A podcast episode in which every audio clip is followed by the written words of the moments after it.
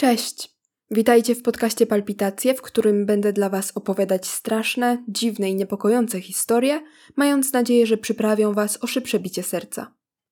Ja nazywam się Magda, napisałam powieść kryminalną Ogród Zły, a opowieść, którą dzisiaj usłyszycie, jest w całości mojego autorstwa. Zapraszam Was do kanałów, gdzie wszyscy dryfują.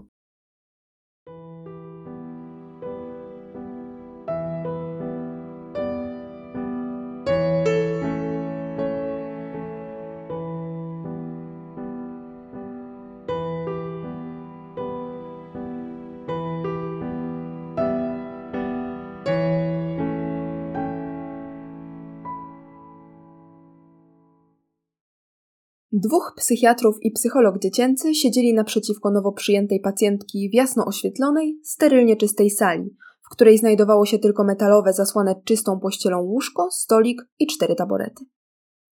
Dziewczynka siedziała przed nimi, budząc politowanie i współczucie. Mimo że przy przyjęciu do szpitala porządnie ją umyto, ogolono jej głowę i dano nowe ubrania, nadal wyglądała jak obraz nędzy i rozpaczy.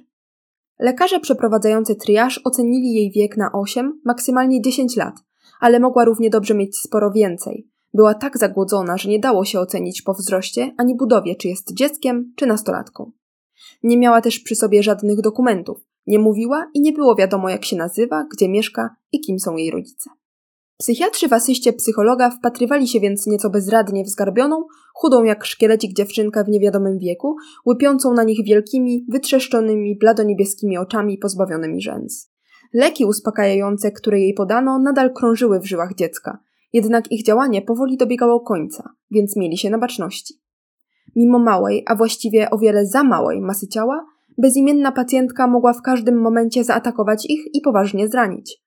Doskonale wiedzieli, że takie przypadki się zdarzają. Przeprowadzenie wywiadu z dziewczynką okazało się niemożliwe. Nie mówiła, nie było pewne, czy dlatego, że nie potrafi, czy z powodu psychicznej blokady lub zwykłej niechęci. Miała język, fizycznie była więc zdolna do formułowania słów, jednak nie otwierała nawet ust. Nie krzyczała, nie szarpała się, ale przez cały czas w jej przygarbionej posturze, chudych rękach i nogach oraz poczerniałych, drobnych ząbkach wystających spod wywiniętej górnej wargi było coś niepokojącego. Jakby wciąż zastanawiała się, jak i kogo zaatakować. Jeden z psychiatrów wyobraził sobie mimowolnie, jak pacjentka skacze na niego i w ułamku sekundy zatapia chore, strawione próchnicą cuchnące jedynki w skórze na ramieniu. Ludzkie ugryzienia najczęściej się zakarzały i najwolniej goiły. Dziewczynka poruszyła się delikatnie. Wszyscy 3 mężczyźni przed nią drgnęli. „Powiesz nam, jak się nazywasz?” spróbował po raz 10 psycholog łagodnym głosem. Już nie liczył na cud, ale musiał przynajmniej się starać.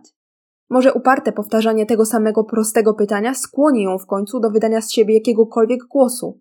Odczekali chwilę, jednak nadal nic się nie działo. Pacjentka tkwiła w milczeniu, gapiąc się na nich upiornie pustym spojrzeniem, prawie w ogóle nie mrugając, jak gad. „Dość na dzisiaj”, oznajmił jeden z psychiatrów i wstał powoli, by nie prowokować gwałtownymi ruchami. „Przyjdziemy do ciebie jutro. Jesteś tu bezpieczna, możesz odpocząć. Wszystko będzie dobrze. Będziemy cię prosić, żebyś podała swoje imię i nazwisko, tak samo jak dzisiaj”. Kiedy wyszli na zewnątrz, dziewczynka pozostała w dokładnie tej samej pozycji. Jej ogolona z plątaniny brudnych, skołtunionych włosów głowa wydawała się ogromna w stosunku do groteskowo wychudzonego korpusu i cienkich gałązek nóg i rąk. Miała połamane palce u stóp, które źle się pozrastały, i wiele innych urazów opisanych w karcie pacjenta. Lekarze zwracali uwagę, że dziecko nigdy nie było na nic leczone, począwszy od złamań aż po powierzchowne rany, które znaleziono na jej ciele, gdy była nieprzytomna. Zaniedbywano ją od lat. Co więcej, badające ją osoby przypuszczały, choć po wstępnych badaniach było ciężko to stwierdzić, że dziewczynka nigdy nie była na nic zaszczepiona. Policja uruchomiła już swoje tryby, poszukując rodziców małej bezdomnej. Kiedy znaleziono ją szukającą czegoś bezradnie na śmietniku, podejrzewano, że jest dzieckiem narkomanów albo alkoholików, którzy ją zwyczajnie porzucili. Jednak okazywało się teraz, że taki scenariusz jest dość nieprawdopodobny. Nawet dzieci osób balansujących na marginesie społeczeństwa były rejestrowane w urzędach, leczone w szpitalach, szczepione, widywane przez sąsiadów, chodziły do kościoła, szkoły, sklepu. Tego dziecka zaś nikt nie widział. Nikt w całym mieście. Nigdy. Jeden z psychiatrów i psycholog pożegnali się i oddalili korytarzem, pospiesznie, jakby chcieli jak najszybciej zapomnieć o tym dniu. Drugi z psychiatrów został przed przeszklonymi drzwiami, wpatrując się w zgarbioną dziewczynkę. Była zatrważająco mała, paskudnie brzydka, zaniedbana, może nawet zdziczała. Coś w jej sylwetce mówiło: nie zbliżaj się do mnie, podrapię cię, pogryzę, ucieknę. Jak szczur albo coś innego, co żyje tylko w ciemności, ukryte przed ludzkimi oczami. Współczuł temu dziecku, kimkolwiek było, skądkolwiek się wzięło, ale na obecny moment nie widział realnej możliwości udzielenia pomocy dziewczynce. Jeżeli nie potrafiła mówić, nie będzie się dało z nią porozumieć. Prawdopodobnie znajdowała się na poziomie kilkulatki. Wszelkie procesy rozwojowe zostały zahamowane przez tragiczne warunki, w jakich się wychowywała. Psychiatra zobaczył oczyma wyobraźni najgorszą melinę, hałdy śmieci walających się po mieszkaniu socjalnym, pijaną kobietę, ledwo żywą od promili i ukrytą za kanapą, malutką, skuloną postać, żywiącą się resztkami śmieciowych posiłków, które zostawiali po sobie konkubenci matki. Siedzącą cicho, udającą, że jej nie ma, by nie otrzymać ciosu, który równie dobrze mógłby zabić. Wychodzącą tylko nocą, żeby zwiedzać gnijące legowisko, patrzeć pustym wzrokiem w stary kineskopowy telewizor i kolorowe reklamy, chłonąć urywki świata z zabrudnej szyby. Wzdrygnął się. To była obrzydliwa i straszna wizja, a jednak wiedział, że jest możliwa, że dziewczynka znajduje się w takim, niemal katatonicznym stanie z jakiegoś powodu i z całą pewnością nie ze swojej winy. Była zbyt mała, by obarczać ją winą za cokolwiek, a już na pewno nie za to, że nie potrafiła mówić i że się bała. Niestety nie wiedział, jak jej pomóc.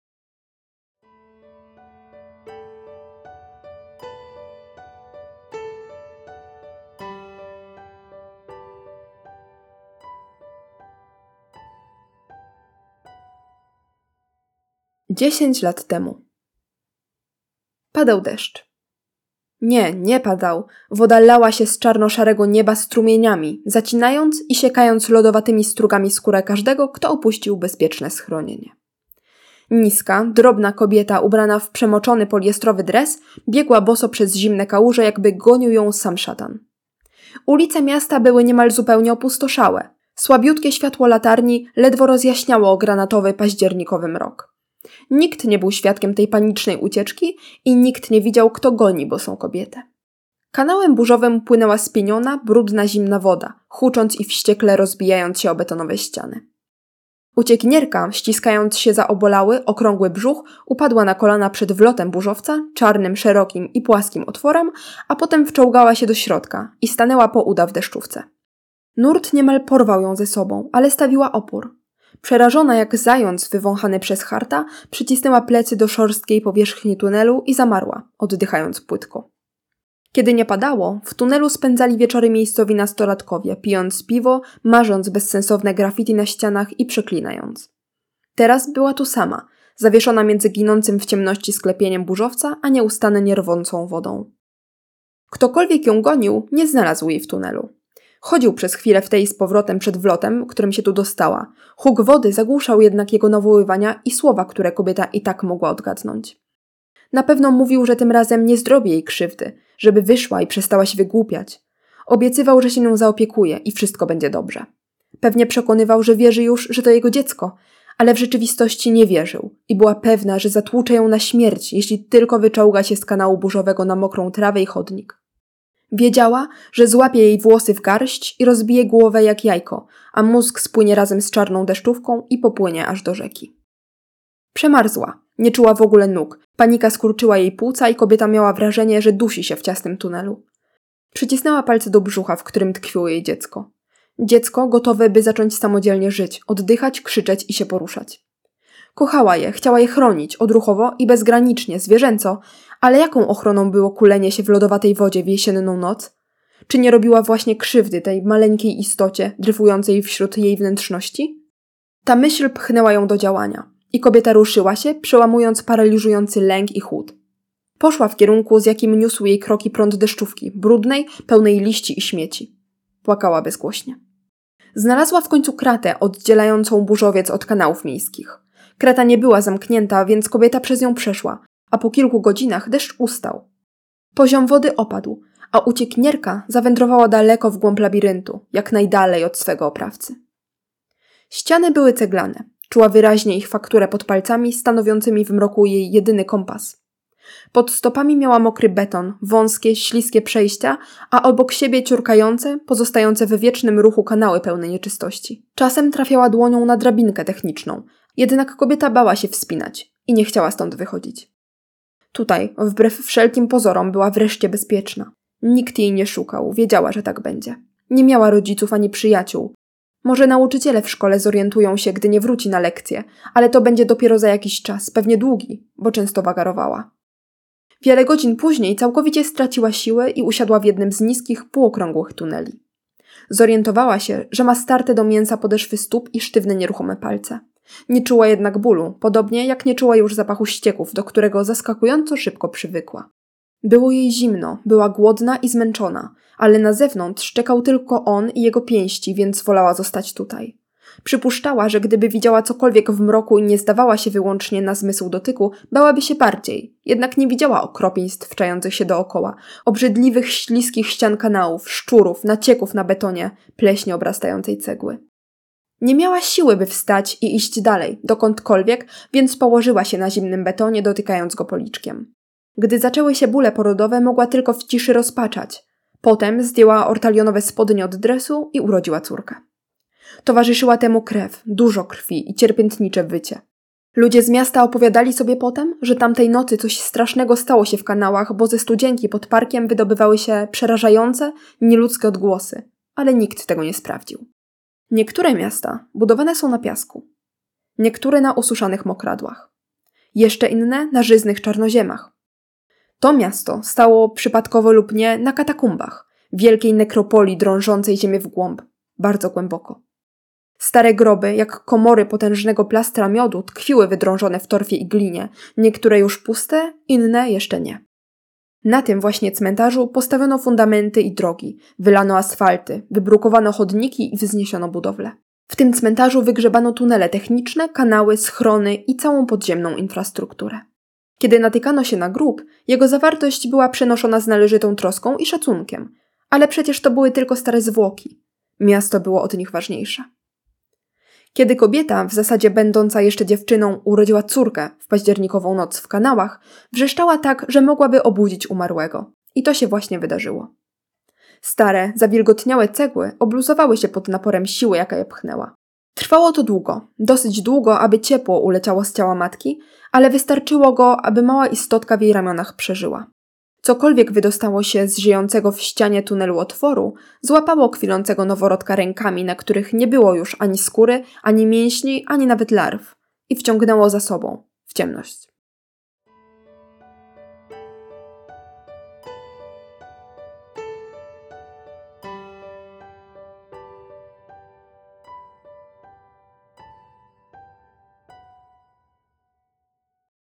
Później. W kanałach łatwo było umrzeć, ale dało się również żyć. Nie miała imienia, bo nikt nigdy jej go nie nadał. Nie miała przynależności, bo nie było żadnego źródła, punktu odniesienia, żadnej wskazówki. Nikt nie nauczył jej, że ma tożsamość, płeć i gatunek. Nie miała nazwy. Miała tylko kanały. Kanały były pełne istot. Nie była sama. Bywała czasem osamotniona, wtedy wszystko znikało i pozostawała trupia cisza, ale to były rzadkie chwile i bardzo się wtedy bała. Przerażało ją echo odbijające jej ciche kroki, chlup od brudnej wody i metaliczny szczęk niosący się po tunelach. Gdy coś było przy niej, czuła się lepiej. Nie lubiła w samotności jeść, spać ani spacerować po nieskończonej plątaninie ciemnych korytarzy.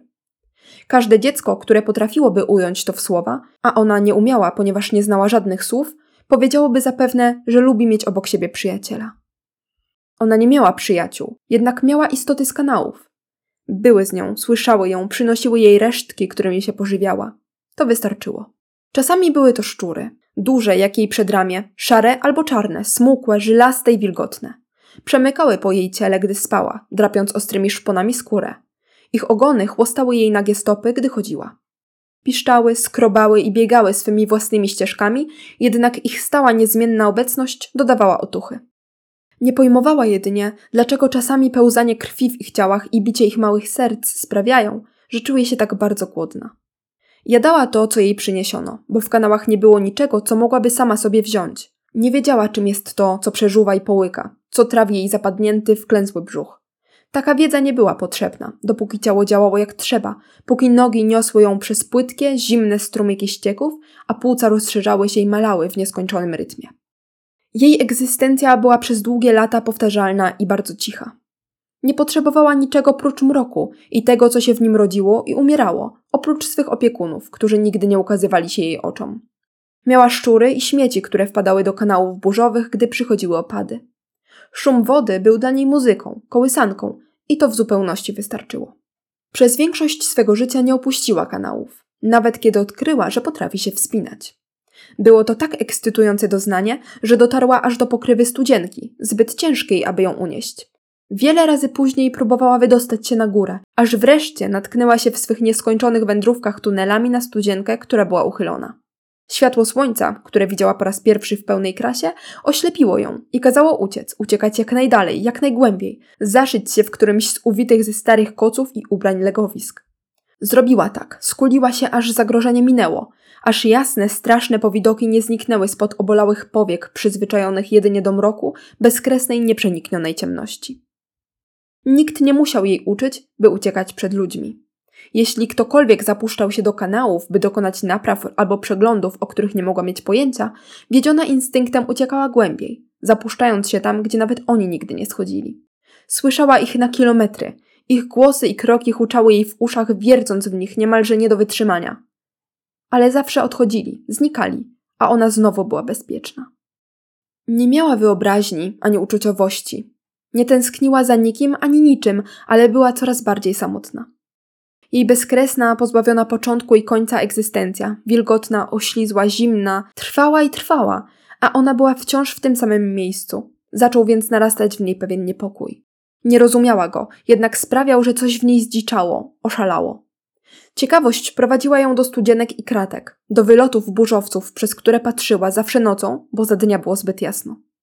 Nie widywała nic prócz ludzkich butów, kałuż i śmieci, ale spędzała w taki sposób znaczną część każdej nocy. Nie miała żadnych pragnień, nie rozumiała ich, lecz narastała w niej odruchowa potrzeba wydostania się, poznania czegoś, dotknięcia podeszwy, puszki po napoju, trawy, powąchania powietrza, które mogło być przecież inne niż tutaj. Ta potrzeba urosła, kiedy pojawiła się jej przyjaciółka. Przyjaciółka nie miała imienia, ponieważ dziewczynka żyjąca w kanałach nie potrafiła nazywać, nie miała żadnej mocy sprawczej. Mimo to zaczęła kolekcjonować dla niej przedmioty. Wyławiała je z wody przepływającej kanałami i układała, a wraz z każdą nową rzeczą budziła się w niej jakaś iskra nakazująca szukać jeszcze intensywniej i więcej, wyglądać przez kratki, aż wreszcie wyjść. Tam, na zewnątrz, opiekunowie szukali dla niej tego, czym się pożywiała. Musiały być więc tam także przedmioty, których chciała, które mogłaby podarować przyjaciółce. Odzież, butelki, popękane kawałki plastiku albo gałęzie. Przez wiele dni gromadziła w sobie odwagę, aż wreszcie wyczołgała się na słabych rękach przez wąski, płaski otwór wlotowy do kanału burzowego. Nie czuła nic prócz lęku, opuszczając swe podziemie, jedyne co znała. Nie było w niej ekscytacji ani radości, których nigdy się nie nauczyła. Nie minęło wiele czasu, aż ją odnaleziono. Odkrycia dokonała kobieta wynosząca śmieci. Gdy zobaczyła wśród kontenerów dziecko, małą, ubraną w nieokreślony łachman istotkę, najpierw niemal straciła przytomność ze strachu, ale później wezwała pomoc. Dziewczynkę zabrano. Nawet nie stawiała oporu, nie wiedząc co się dzieje, była całkowicie bezwładna i struchlała z przerażenia. Teoretycznie tamtej nocy uratowano jej życie, choć w rzeczywistości ona nigdy nie dysponowała żadnym życiem prócz tego, które pozostało w dole, ukryte w niskich, wąskich jak szczurze ogony kanałach.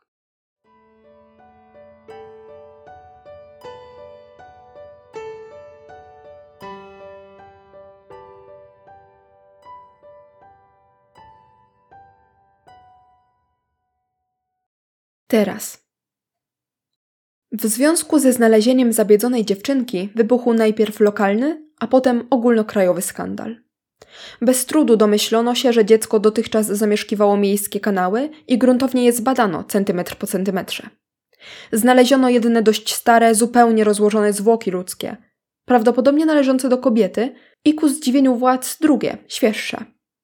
Te drugie, które zidentyfikowano jako ciało młodej narkomanki, samobójczyni, ułożone były na wznak i starannie otoczone śmieciami, kawałkami metalu, plastiku, napęczniałymi od wody książkami i gazetami, foliowymi reklamówkami oraz spleśniałymi obiektami niewiadomego przeznaczenia. Obie kobiety pogrzebano z należytym szacunkiem. Wróciły do nekropolii, na której stało miasto. Wchłonęła je życiodajna ziemia. Dziewczynkę objęto finansowaniem różnych fundacji, przeniesiono do bezpiecznego zakładu, w którym aż roiło się od pedagogów i psychologów. Nadano jej imię i nazwisko. Nie udało się nigdy naprawić szkód wyrządzonych przez lata przebywania w zimnie i mroku, lecz czas wyleczył najgorsze rany. Ciało dziecka zaczęło stopniowo przypominać ludzkie. Włosy odrosły, unormował się poziom hormonów, enzymów i pierwiastków we krwi i kościach. Choć nadal nienaturalnie mała i krucha, przygarbiona i zalękniona, dziewczynka zaczęła się powoli uczyć, jak żyć na powierzchni. Opiekunowie nie byli dobrej myśli, ale nie ustawali w wysiłkach. Kanały zapieczętowano, wszystkie wejścia objęto monitoringiem. Miasto powoli wracało do normalności, choć trudno było pogodzić się z tym, co znajduje się i znajdowało pod stopami mieszkańców pokonujących codziennie ulice. Nie było osoby, która nie zastanawiałaby się idąc, jaki labirynt ciemnych, brudnych tuneli jest głęboko pod nią, co wije się tam, wewnątrz, w trzewiach miasta. Mieli powód, by się zastanawiać, ale nie mieli pojęcia, co dryfuje w kanałach.